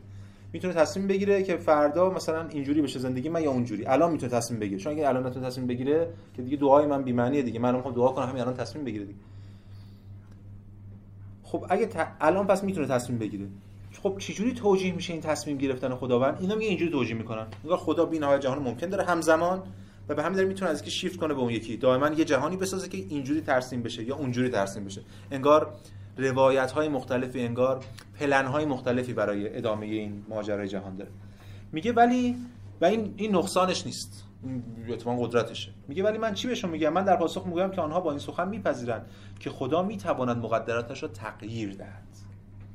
زیرا اگر او قضا و قدر دیگری را در خصوص طبیعت و نظامان مقرر می داشت یعنی که درباره طبیعت چیز دیگری درباره طبیعت چیز دیگری رو اراده تصور می‌کرد ضرورتا میبایست عقل و اراده دیگری داشته باشد. اینجا نقل قول از این خوندیم دیگه. اگه خدای جهان دیگه داشت باید یه خدای دیگری می بود غیر از آنچه اکنون دارد. و اگر روا باشد که به خدا عقل و اراده دیگری غیر از آنچه اکنون دارد نسبت داده شود بدون اینکه در ذات و کمال او هیچ تغییری پیدا شود چرا که او اکنون نمی‌تواند احکام چرا او اکنون اکنون نمی‌تواند احکامش رو در خلقت تغییر دهد و با وجود این همچنان کامل بماند. ببین تناقض روشنه. میگه که اگر اینجا یه چیزی به اسم تغییر راه پیدا می‌کنه خدا انگار مثلا بگیم که بله مثلث می‌تونه مجموع زوایای داخل 180 درجه باشه می‌تونه یه پلن دیگه بشه 170 درجه باشه دست خود مثلث. این بیمناشون در ذات خود مثلث تناقض ایجاد می‌کنه و به ویژه اینکه اگر ما بپذیریم که خداوند کمالی داره که این بحث کمالش هم باز بحث مفصلیه ولی فعلا حالا میگه بپذیریم. داره به زبان اونا صحبت می‌کنه. میگه واقعا کمال یه چیز نهایی ضروری تام و تمامیه. نمیشه بگیم این کمال داره ولی می‌تونه تغییری حاصل کنه اونم کمال باشه اینم کمال باشه. و اینم باز میشه ادامه داد دیگه. این باز سعی می‌کنه با دیندارای چالنجی بکنه و در واقع بتونه مواضع خودش رو یکم توجیه کنه برای اونا. قضیه سه تا قضیه آخرم می‌خونیم. قضیه 34 قدرت خدا عین ذات اوست. قدرت عین ذات اوست یه حرف باز عجیبی تازه‌ایه. یعنی اینکه خدا یعنی خدا بودن. همیشه قبلا بهت گفتم. خدا یعنی خدا بودن. قدرت خدا عین ذاتشه. یعنی خدای خدایی نیست که بعد تصمیم بگیره یه کاری رو بکنه. بلکه خدا چون خدا هست عمله قدرته. حتی بعضی از گفتمان گفتمان دینی هم به این بحثا کردن دیگه. چون به خاطر اینکه نمی‌خوان در ذات خدا تجزیه بس چون خدا بسیطه. قدرت عین یعنی خدا بودن یعنی این جهان بودن یعنی این جهان رو ساختن به اون معنی که گفتیم. یعنی ذرات ذات. چجوری؟ به چه معنا؟ به همون معنا که مثلث یعنی مجموع زوایای داخل 180 درجه بودن. چیزی جدای از اون نیست. به این معنا قدرت. قدرت یعنی یعنی تحقق بخشیدن به ضرورت. قدرت یعنی توانایی تحقق بخشیدن به ضرورت. 35 هر چه تصور می‌کنیم که در قدرت خداونده است آن به ضرور موجود است. دیگه این تیر خلاص هم زد. اونجا اول اونو گفته برای که این اینو بگه. هر چه که بتونیم تصور کنیم که در قدرت خداوند هست به ضرور موجوده. هر چیزی که بتونیم تصور کنیم در هر قاعده ای که بتونیم تصور کنیم ذیل مثلث هست صادق ما بتونیم تصور کنیم که مثلث 100 مجموع زاویه 180 درجه است خب 180 درجه باید باشه. نمی‌تونیم 170 درجه تصور کنیم. دچار تناقض میشیم. همون جور که ببین دقیقا همون جور که ما می‌گفتیم آن چیزی که نمی‌تونیم تصور کنیم که وجود داره بهش میگیم ممتنه همینجور هم چیزی که ما می‌تونیم تصور کنیم که وجود داره یعنی به این معنا میشه واجب. یعنی موجودیت پیدا کرده. هر چیزی که تصور می‌کنیم در قدرت خداوند هست به ضرور موجود است. چرا؟ چون خدا امکان نداره که خدا قدرتش تحققه. اینو دیندارای متعارف هم میگن. بالفعل مطلق دیگه. بالقوه که قوگی که نداره حالا. پس قدرتش تحقق. قدرت یعنی همین وجود داشتن. وجود ماهیه یعنی پس اینجا قدرت خدا ببینید ما فکر می‌کنیم قدرت یعنی یه چیزی که بالقوه است. قدرت انسان اینجوری مثلا من قدرت دارم مثلا یکی بزنم ولی هنوز نمیزنمش که ولی زورش رو دارم بزنم. ولی در اینجا این بحث قدرت این نیست. قدرت این توانایی وجودی شدت وجودی. خودش یعنی عمل کردن. توانایی وجودی برای تحقق خواست. انسانیش هم بخوام بگیم همینه دیگه. اگه من توانایی مطلق داشته باشم برای تحقق خواستم خواستم فی نفسه ممکن میشه دیگه. یعنی محقق میشه دیگه. قضیه 36 که حالا یه آماده کرد برای بحث‌های بعدی که خیلی ربطی هم به بحث ما نداره اینه که شیعی وجود ندارد که از طبیعت آن اثری ناشی نشود. خیلی حرف عجیبیه با توجه بحثی که کردیم. اثباتش می‌کنه ولی اثباتش هم که هرچی وجود داره به بچه معین و محدودی نماینگر قدرت خداست که علت جمعی اشیا است. پس از آن اثری ناشی پس باید از آن اثری ناشی شود. مطلوب ثابت شد. هر چیزی که وجود داره باید یعنی یه تجلی از خداست پس باید یه اثری داشته باشه چون تجلی قدرت خداست. در جهان یه اثری باید داشته باشه. ولی این جمله خیلی مهمه این بعدا به کار ما میاد. بعدا این اسپینوزیست های جدید مثل مارتوسه رو نمی‌دونم اینا این ایده رو همین جمله رو و همین ایده رو پیوند می‌زنن هم جملات قبلی در مورد قدرت خدا پیوندشون با اراده معطوف به قدرت نیچه اینجوری میخوننش اصلا که خب هنوز ما کاری به نداریم. خب بریم سراغ بخشی که من سعی کردم بهش برسم و خوشبختانه فکر کنم بتونیم بخونیم بخش زیادیشو با هم دیگه. خیلی روشنگر بحثایی که تا کردیم. زیل. این زیل رو صفحه 61 همین زیل همین چهار تا پیش میریم. نفی اختیار که الان دیگه همه چیز نشون دادیم دیگه نفی اختیار به شانس یکم می‌خونیم. ولی ستای بعدی نتایج خیلی در واقع جذابیه که از اون بحث می‌خواد اسپینوزا بگیره. خب تا کنون چیکار کردیم؟ زیل. تا کنون به بیان طبیعت خدا خواص آن پرداختم. نشان دادم که او به ضروره موجوده واحد وجودش و نیز فعلش از صرف ضرورت طبیعت اوست. و اینکه علت مختار همه اشیا است و اینکه چگونه همه اشیا در خدا هستند و طوری به او وابستن که ممکن نیست بدون او وجود یابند یا به تصور آیند. بالاخره جمعی اشیا به سبب او از پیش مقدر شدند نه به وسیله اراده آزاد و مشیت مطلق او بلکه به وسیله طبیعت مطلق یا قدرت نامتناهی همون ذات او ضرورت ذاتی او. به علاوه هر وقت فرصتی پیش آمد کوشیدم تا خطاهایی را که ممکن است مانع فهم مانع از فهم حقیقی شود که حقیقتی شود که مبرهن ساختم از میان بردارم. اما وجود این به حال هنوز مشکلات زیادیه که ممکنه در واقع تو ذهن تو ذهنها باشه. به همین دلیل من می‌خوام توضیحاتی بدم. درباره آنها به ایمان نظر بپردازیم. بعد شروع می‌کنه اینا. خب در مورد اختیار صحبت می‌کنیم. کار ما خیلی کار به اختیار نداریم. گفتم اختیار دیگه چیزی نمونده ازش بخوایم ما بحث کنیم در موردش. ولی این جمله رو می‌خونیم که بعد بریم وارد علت قایی بشیم. این حرف خاص اسپینوزاست یا نتایج پیامدهای جدیه. ببینید همین وسط صفحه 62 میگه میگه که همون جمله هم که شبیه من گفتم.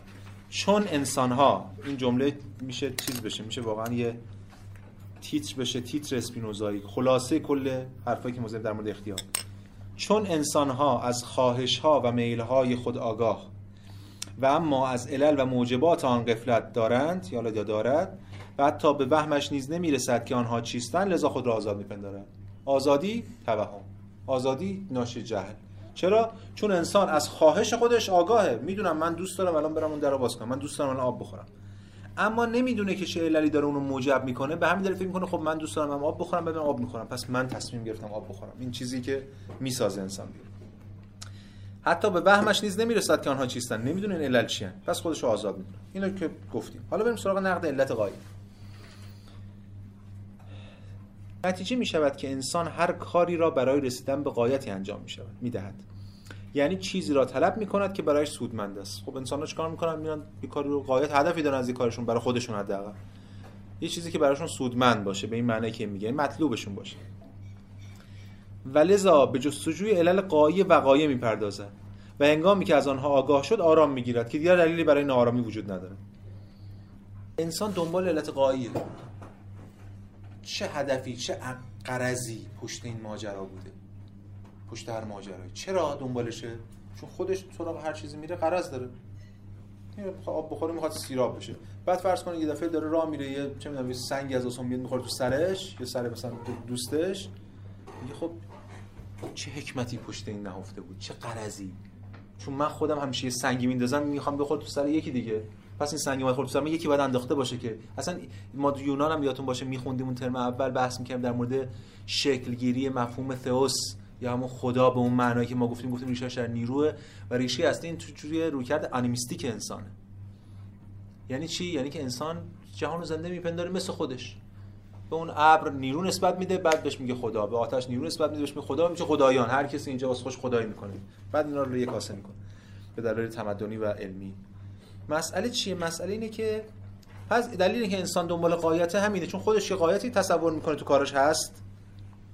باقی چیزا رو می‌خواد این قایتشون چیه. و از اون بتونه آروم بشه. آها فهمیدم. دلیلش این بود. اما اگر نتواند از طریق منابع خارجی بدان آگاهی یابد به ناچار به خود برمیگردد. و در تو جهان میگرده. ببینه خب این دلایلی قایت این اتفاق چیه. اگه نتونه اون بیرون پیداش کنه میاد سراغ خودش. و درباره قایاتی میاندیشد که معمولا وی را به چنین اعمالی وامی دارن و به این ترتیب تبایع دیگر را به طبیعت خود قیاس می‌کنن من می‌زنم تو سر یکیشون از دستش عصبانی پس اگه رفت تو خیام راه رعد و برق تو سر من یکی اون بالا از دست من عصبانی ببینید تناظر یعنی همین دیگه. همون به طبیعت خودش قیاس می‌کنه. من اگه یکی درد میدم می‌خوام تنبیهش کنم. پس اگه من یه دردی کشیدم یکی داره منو تنبیه می‌کنه. به علاوه چون در خود و نیز در خارج از خود وسایل کثیری مییابد که وی را تا حد زیادی یاری می‌کنند تا آنچه به آنچه برایش مفید است نائل شود. مثلا چشم ها که برای دیدن مفید است دندان ها برای جویدن جویدن سبزی ها و حیوانات برای خوردن خورشید برای روشن کردن مسخره داریم. کنیم دریا برای پروراندن ماهی و لذا معتقد می شود که همه اشیاء طبیعی برای این به وجود آورند که به وی فایده برسونند انسان تو جهان تو تکامل شکل گرفته ارتباط داره با موجودات و هر موجودی یه رابطه با انسان داره. از انسان می‌پرسین اون موجود برای چیه؟ میگه خب برای از اون وجهی می‌بینه که با من رابطه داره؟ میگم دیگه مزکتر از این دریا به این عظمت برای اینکه تو توش ماهی بخوری. مثل هگل چه مسخره می‌کنه. میگه درخت رو آفریده برای اینکه چوب پنبه بطری های ماشه مثلا اینه دیگه. ما انسان چون از منظر خودش داره ارزیابی می‌کنه و ارزش گذاری می‌کنه قاییت رو در جهان. بعد همه چیزم یه ربطی با انسان داره. به همین دلیل انسان با خودش خودش رو می‌کنه معیار ماجرا. لذا معتقد میشه که همه اشیاء طبیعی برای این به وجود اومدن که به وی فایده ای برسانند. و از آنجا که می‌داند که انسان این اشیا را نساخته بلکه شناخته است لذا باور می‌کند که موجود دیگری آنها را به عنوان وسایلی برای استفاده او پیدا برده. خودش اگه ساخته باشه آقا من این میزو اینجا دارم استفاده می‌کنم. کی ساخته؟ آقای نجار. آقای نجار رو ساخته؟ برای اینکه من ازش استفاده کنم. حالا یه پولی در بیاره اینجا ازش استفاده بشه. ولی وقتی یه موجودی هست که ما یه شیعی هست که ما نساختیم ندیدیم کی ساخته و فقط شناختیم مثل دریا و آسمان و زمین و فلان و فلان اینو خب باید به یه چیز دیگه نسبت بدیم دیگه. دیگری اون رو برای استفاده ما پدید آورده. و از آنجا که این اشیا را به عنوان وسیله اعتبار می کند بنابراین به نظرش ناممکن می آید که او آنها را خودش خلق کرده باشد. لذا ناگزیر از مقایسه اینها با وسایلی که معمولا برای خود فراهم می آورد مثلا میز و تخت و فلان اینا نتیجه می گیرد که این ماجرا جهان را فرمان روا یا فرمان روایانی است با همان اختیار انسانی که همه اشیا را برای انسانها و فایده رساندن به آنها فراهم میآورند و از آنجا که طبیعت طبیع... از طبیعت این فرمان روایان اطلاعی ندارد لذا به ناچار آن را با طبیعت خود قیاس می کند و چنین نظر می دهد که خدایان همه اشیا را برای استفاده انسان فراهم می آورند تا انسان در برابرشان سر تعظیم فرود آورد و به ادای احترامات فائقه بپردازد. کاملا آنتروپومورفیکه.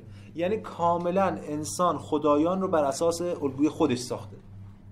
این این تصویر که داریم می‌بینیم به موزکترین شکل ممکنش میشه خدایان یونان. عین همین ماجرا عین انسان صورت انسانی دارن فلان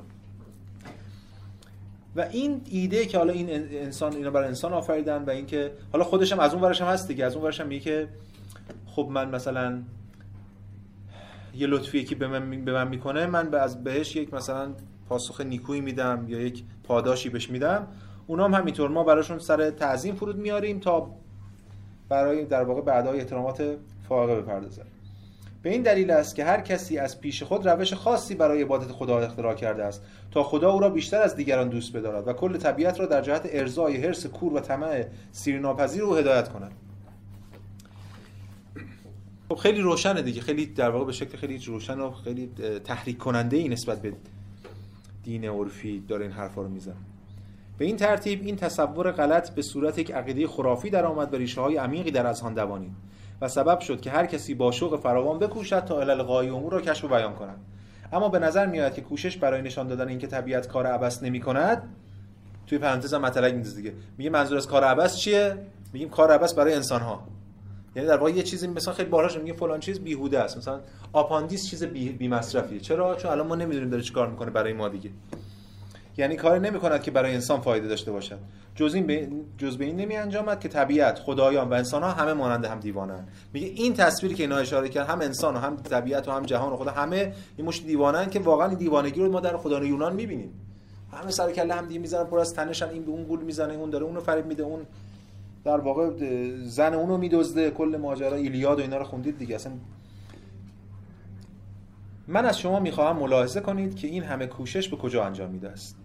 در میان این همه ملایمات طبیعت ملایمات ملایمات طبیعت حالا از این برش ناملایمات هم دیده می شود از قبیل طوفان ها زلزله ها بیماری ها و امثال آنها که گفته شده است که پیدایش این امور اثر خشم خدایان است. به مردم به علت معصیت یا عدم اطاعت از آنها. خب اینو ما همین امروز هم میشنویم حرفا دیگه بله.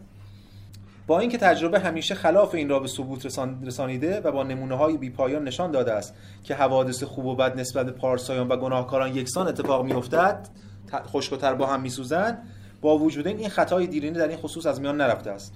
زیرا برای انسان اینکه امور مذکور را در میان امور دیگری که از فواید آنها ناآگاه است قرار دهد و به انسان حالت فعلی و فطری قفلت خود را حفظ کند آسانتر از این بود که کل نظام فلسفی خود را در هم ریزد و از نوع نظام دیگری بسازد. میگه ما باید نظام نوعی بسازیم. ما اومدیم چیکار کردیم؟ ما اومدیم همون مزخرفات خدایان در واقع یونانی رو اومدیم الان به شکل دین اومدیم داریم میپرستیم با همه تناقضاتش. ما باید یه نظام نوعی بسازیم. یه خدای نوعی بسازیم یه جهان نوعی بسازیم. بعد چند خط پایینتر میگه می من آنچه را وعده کرده بودم در مرحله اول شهر دهم به این صورت شهر دادم. اکنون دیگر نیازی نیست که به تفصیل نشان داده شود که طبیعت در کار خود هیچ قایتی در نظر ندارد و همه علتهای قایی ساخته ذهن بشر پس اینجا گفته که قایت کاملا ساخته ذهن بشره و میگه خب دیگه نیازی نیست من ادامه بدم ولی ادامه میده الان یکی دو صفحه دیگه. یعنی داره باید توضیح بیشتری بده. ببینید این که ما تا اینجا رو می‌تونیم بفهمیم یعنی خیلی ها شاید همراه باشن با اسپینوزا که خب ما دکارت هم همینو میگه. دکارت تا اینجا همراه میشه. توی تعاملاتش هم گفته ما بحث کردیم در موردش که ما قایت خدا رو نمی‌دونیم. اینو خیلی ها میگن. که دکارت هم گفته واقعا خراس میگه ما هر وقت به جهان چیزی قایتی نسبت میدیم میندازیم گردن خدا در واقع قایت خودمون داریم نسبت میدیم. ما یه موجود کوچیکیم در نسبت با کل این جهان یه بچه خیلی خاصی از مواجهه با این شی خاصیم. و تمام قایت این شی خاص رو فرو می‌کنیم به اون بچه خاصی که در نسبت ما ماست. ما چه می‌دونیم اون واقعا قایت خداوند چیه؟ ما به قایت خداوند راه نداریم. اینو میگن. تا اینجا با اسپینوزا خیلی از این همراه میشن که ما این انسان باره به قایت نگاه می‌کنیم. اما اسپینوزا می‌خواد بگه خود خدا هم قایت نداره. اصلا هیچ قایتی در کار نیست. این خیلی رادیکاله دیگه. این خیلی واکنش حتی بعدا هگل و اینام نقدایی می‌کنه. البته مفهوم قایت نزد هگل منافاتی نداره با این اسپینوزا. یه قایت دیگه رو مطرح می‌کنه. ببینید چی میگه؟ چند خط پایینتر. نظریه علل قایی کاملا طبیعت را وارونه نمی‌کنه زیرا به آنچه در حقیقت علت است به عنوان معلول مینگرد و به آنچه معلول است به عنوان علت. یعنی اون خواست انسان رو که معلوله تبدیلش می‌کنه به علت. خواست خدا رو که معلول علیت تبدیل می‌کنه به علت. و به علاوه آن چرا به تب اول است آخر و بالاخره آن چرا که عالی ترین و کامل ترین است ناقص ترین می نماید در علت فاعلی تکلیف روشنه. علت فاعلی نجار علت میزه یا چون پدر علت پسر. ولی علت قایی چی؟ علت قایی در واقع در ذهن نجار میزه و بعد میز ساخته میشه. یعنی تصور میز در ذهن نجار میشه علت ساخته شدن این میز. در حالی که اینجور نیست دیگه. یعنی اون چیزی که هنوز نیست میشه علت عمل نجار که انجام شده. این برعکس تقدم تاخر منظوره. یادتون باشه؟ دیدم شما ترم یونان بود. تو ارسطو یادتون باشه می‌گفتیم. من نقل قول آوردم از امیل بریه اون موقع تاریخ فلسفه امیل بریه. که میگه که علت رابطه علی تقدم تأخرشون برعکس میشه. اونجا اگه یادتون باشه تو باز تو قایت دیگه. دانه کی دانه است وقتی در ذهنش اندیشه درخت باشه در غیر صورتی که چوبه دیگه. این تقدم تأخر رو اسپینوزا داره میشکنه چون اسپینوزا مدرنه. دنبال تقدم تأخر علی فاعلی مدرنه. اون ضد این عمل می‌کنه. خب به علاوه این نظریه کمال خدا را از بین می‌برد. زیرا اگر خدا برای رسیدن به قایتی کاری انجام دهد لازم میاد که چیزی را طلب کند که فاقد آن است. اینم قبلا بحث رو شنیده باشیم. اینجا اسپینوزا گذاشته این وسط به موقع آورد. گفته اگر خدا قایتی خدا قایتی داشته باشه خب هر چیزی که قایتی داره در واقع نقصی داره که با اون قایت می‌خواد کامل بشه. پس اگر خدا قایتی داره خدا هدفی داره انگار خدا نیازی داره. انگار برای خدا فرقی داره اصلا. برای که چیزی که بالفعل مطلقه چه فرقی داره چیزی اصلا از چیزی؟ من می‌تونه قایت داشته باشه. حتی خدا هم قایت نداره. چه برسه به چیزهای دیگه. باز پایین تر چند خط پایین تر میگیم. یه نباید از این نکته صرف نظر کرد که برخی از طرفداران این نظریه آنها که خواستند در اسناد علل به اشیاء هوشمندی و مهارت خود را نشان دهند برای اثبات آن به نوع جدیدی از استدلال پرداختند. یعنی نه احاله به محال بلکه احاله به جهل کردن. چیکار کردن؟ حالا میگه این نشانگر این است که دیگه هیچ راهی براشون نمونده. چی میگن؟ مثلا اگر سنگی از بامی بر سر آبری افتاده او را کشت به این صورت استدلال می‌کنن که سنگ برای کشتن آن کس افتاده است. زیرا اگر به اراده خدا برای کشتن او نیفتاده بود چگونه ممکن می‌شد که این همه حوادث متقارن اتفاقا پدیدار شده باشند؟ و غالبا تعدادی از حوادث در یک زمان حادث می‌شوند. سوال اینه دیگه. مثلا روکر پارانویک میام بهش میگیم دیگه. یعنی فرض کنید اتفاقی بیفته دیگه چه می‌دونم یه اتفاقی که برای شما میفته مثلا فرض کنید که شما رفتید یه جایی و یکی دزدی اومده کیف شما رو زده مثلا یه چیزی. و شما فکر می‌کنید که خب دو یه دزد اومده موتور زده کیف رفته دیگه. بعد شما میگه آها اون همسایه‌مون از صبح داشت به من اینجوری نگاه می‌کرد. فهمیده من می‌خوام برم بانک.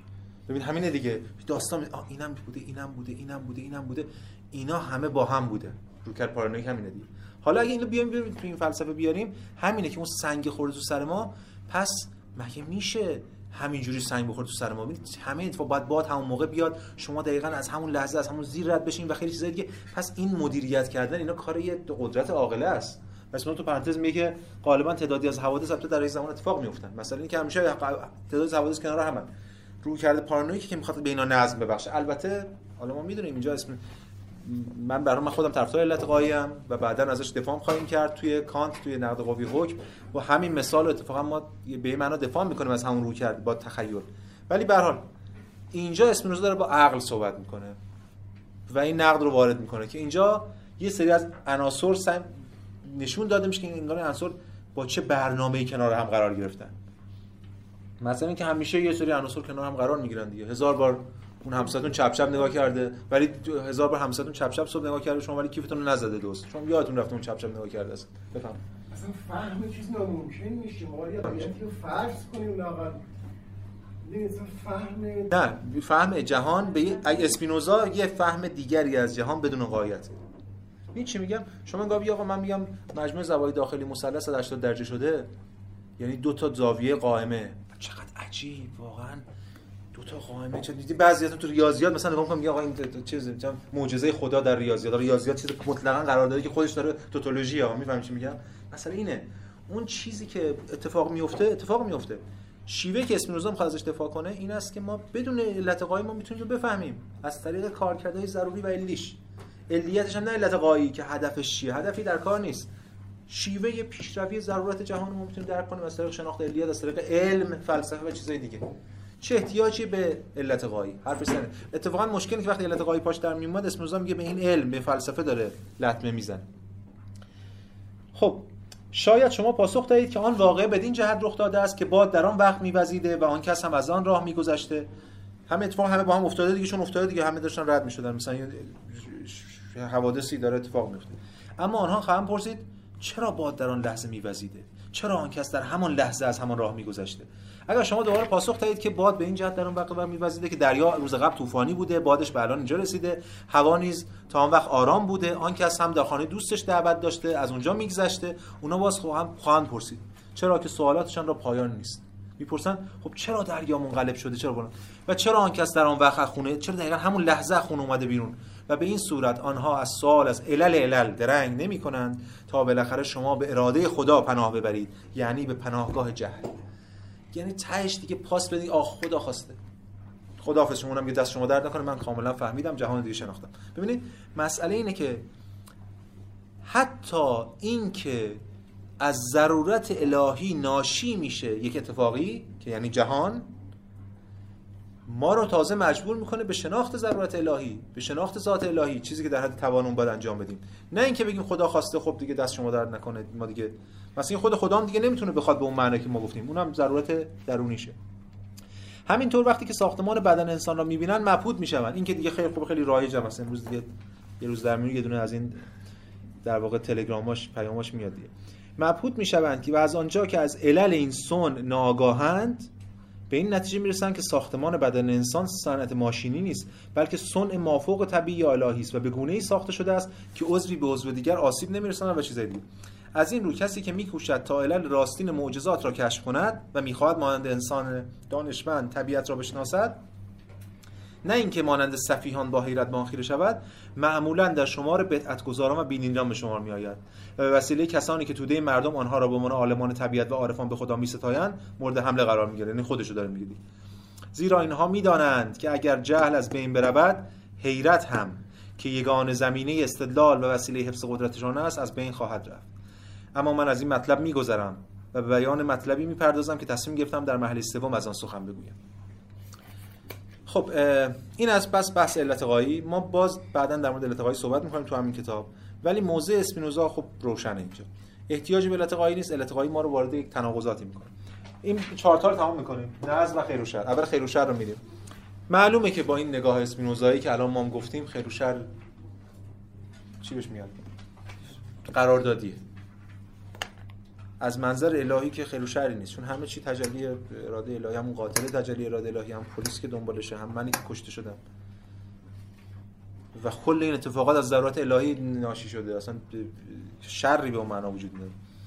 اما یک یک صورتبندی خیلی درخشان اسپینوزا اینجا ارائه میده. از مفهوم شر بر اساس نسبتش با مفهوم نظم ببینید میگه پس از اینکه انسان خود را قانع ساخت که همه اشیا به خاطر او به وجود آمدن به ناچار در میان اشیا باید شیعی را مهمترین بداند که برای او سودمندترین است و نیز آنچه را برایش مطبوعترین است باید موافق همه قرار داد به این ترتیب ناگزیر شد مفاهیمی بسازد که به وسیله آنها به تبیین عالم بپردازد. یعنی یه مفاهیمی بسازه بگه اونی که از همه به نظر من بیشتر برای من مطلوب خوشایند منه میشه خیر. اونی که بیشتر از همه ناخوشایند منه میشه شر. حالا همین بعضی هم که می‌خوان انسانیش نکنن می‌تونن همین الهیش کنن. اونی که بیشتر از همه خوشایند خداونده ببین اگه در این ساعت از خداوند صحبت کنه خوشایند معنا نداره ولی چون بی تفاوت نسبت به جهان چون کلش محصول ارادهشه. من اراده که محصول ضرورت ذاتشه. ولی اون خوشاینده میشه خدا رو خوشحال می‌کنه اون مثلا چیزی که بده ناراحتش می‌کنه. اینا رو ساخته انسان. بهش گفته خیر و شر. نه فقط خیر و شر نظم و بینظمی گرمی و سردی زیبایی و زشتی و غیره. و از آنجا که خود را آزاد میانگارد مفاهیم مانند ستایش و سرزنش و گواه و گناه و ثواب پیدا می شود ببینید تمام مفاهیم دینی رو داره می‌زنه صراحتا دیگه. معلومه دین عرفی واکنش میده. حالا یه لحظه برای اینکه انبساط خاطر بشون بالایتون خوندیم که به اراده خدا پناه یعنی پناهگاه جهل. باز دوباره بیاین پاورقی ببینید. چرا جهل؟ این سخن با روش استدلالی اسپینوزا ناسازگار است. زیرا مگر فلان و فلان یعنی این در واقع ما میگه مترجم باید مؤلف باشه. اینجا واقعا ایشون در واقع دخیل کردیم ماجرا ولی مسئله اینه که واقعا اسپینوزا درسته ما هم میگه داریم میگیم تلاش می‌کنیم که بگیم آره اسپینوزا یه برداشت دیگری از خدا یا دین ارائه میده یا می‌خواد یه جوری بازسازی کنه. ولی واقعا این برداشت جدیدی داره ارائه این داره از می‌زنه دیگه. هر امکانی که وجود داره ببین در واقع دینداران یعنی اولا نهاد دینی و همچنین مؤمنان. من در مورد فلسفه دینی یا کسانی که فلسفی به دین کار ندارم. تقدم تأخر فلسفی برایشون با تقدم تأخر آینی فرق داره. اولویت به تقدم تأخر آینیه یعنی شما شاید با یه کشیشی با یک مثلا روحانی بتونید بحث کنید در مورد عدم وجود عدم وجود خدا. بحث می‌کنم با شما. خیلی من بحث می‌کنم ولی در مورد چیز خیلی خیلی ساده دم دستی مثل اینایی که داره در مورد صحبت می‌کنه مثل گناه یا ثواب یا بهشت و جهنم. یعنی مسئله عدم وجود وجود یا عدم وجود خدا بر اون خیلی راحتتر میشه بحث کرد تا وجود عدم وجود جهنم. به خاطر اون آینیه و یک کارکرد آینی داره. اسپینوزا فقط فلسفی نقد نکرده. آینی یعنی ترمینولوژی متعارف دینی هم نقد کرده. کاری که فیلسوفا اصلا نمی‌کنن معمولا. هم هم حراس دارن هم که وارد اون فاز نمیشن. خود دردسر برای خودشون ایجاد نمی‌کنن. اما صورت بندی درخشانش رو ببینیم به آخرین بحث امروزمون. مفاهیم اخیر را بعدا وقتی که در خصوص طبیعت انسان سخن می‌گوییم بیان خواهم کرد. ما بعدا در مورد انسان صحبت می‌کنیم در مورد اینا هم حرف می‌زنیم. اما فعلا مفاهیم نخستین را در اینجا به اختصار مورد بحث قرار میدیم. انسان ها هر چیزی را که منتهی به سلامت خود و عبادت خدا می شود خیر و برعکس هر چیزی را که به آنها منتهی نمی شود شر می نامند سلامت خود اینجا منظور باز نسبیه دیگه یعنی احساس خوبی بهشون میده کسانی که طبیعت را نمی‌شناسند درباره اشیاء به درستی حکم نمی‌کنند بلکه فقط به تخیل آنها می‌پردازند و آن را با فهم اشتباه می‌کنند. و لذا به اشیا و نیز به طبیعت خود جاهل می‌باشند و عقیده استوار دارن که در طبیعت نظمی برقرار است. خب ببینید الان اسم می‌خواد چیز خیلی مهم رو بزنه که اصلا الهی نیست علمی کاملا. یعنی نظم. اسپینوزا می‌خواد وجود نظم در طبیعت رو که بیش از آن که نمی‌دونم برای الهیدان و برای دیندار مهم باشه برای فیزیکدان مهمه. برای هر کسی که می‌خواد طبیعت در مورد طبیعت رو بشناسه تکیه کرده به اون نظم اونو می‌خواد بزنه. ببینید با چه استدلالی. میگه که زیرا وقتی که اشیا طوری مرتب شده می‌خواد میگه سوال نظم چیه واقعا؟ ما میگیم جهان منظمه یا نیست دیگه دعوا سر اینه. واقعا نظم چیه؟ می‌خواد بگه نظم یک مفهوم انتولوژیک نیست. یه مفهوم اپیستمولوژیک مفهوم ذهنی. چه چیزی رو ما میگیم نظم ببینید زیرا وقتی که اشیا طوری مرتب شده باشند که اگر به وسیله حواس به ما ارائه شوند به آسانی می‌توانیم آن را از تخیل آنها را تخیل کنیم؟ و در به آسانی به خاطر بیاوریم آنها را منظم مینامیم. اما اگر طوری مرتب نشده باشند که ما بتوانیم به صورت فوق تخیل کنیم و به خاطر بیاوریم آنها را نامنظم یا در هم ببینید ما دو تا شکل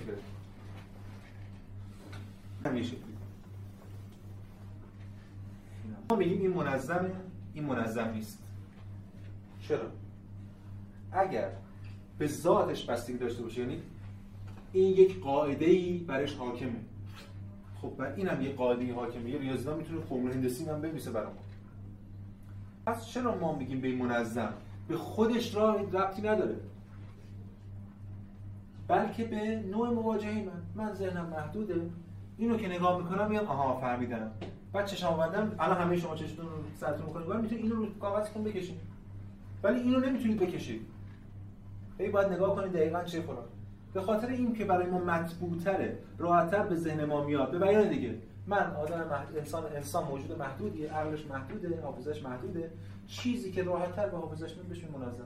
اتفاقا اگه بخوایم به لحاظ از حیث اونتولوژیکال حرف بزنیم در شدت و ضعف و پیچیدگی اتفاقا این ارزشمندتره چون پیچیده‌تره.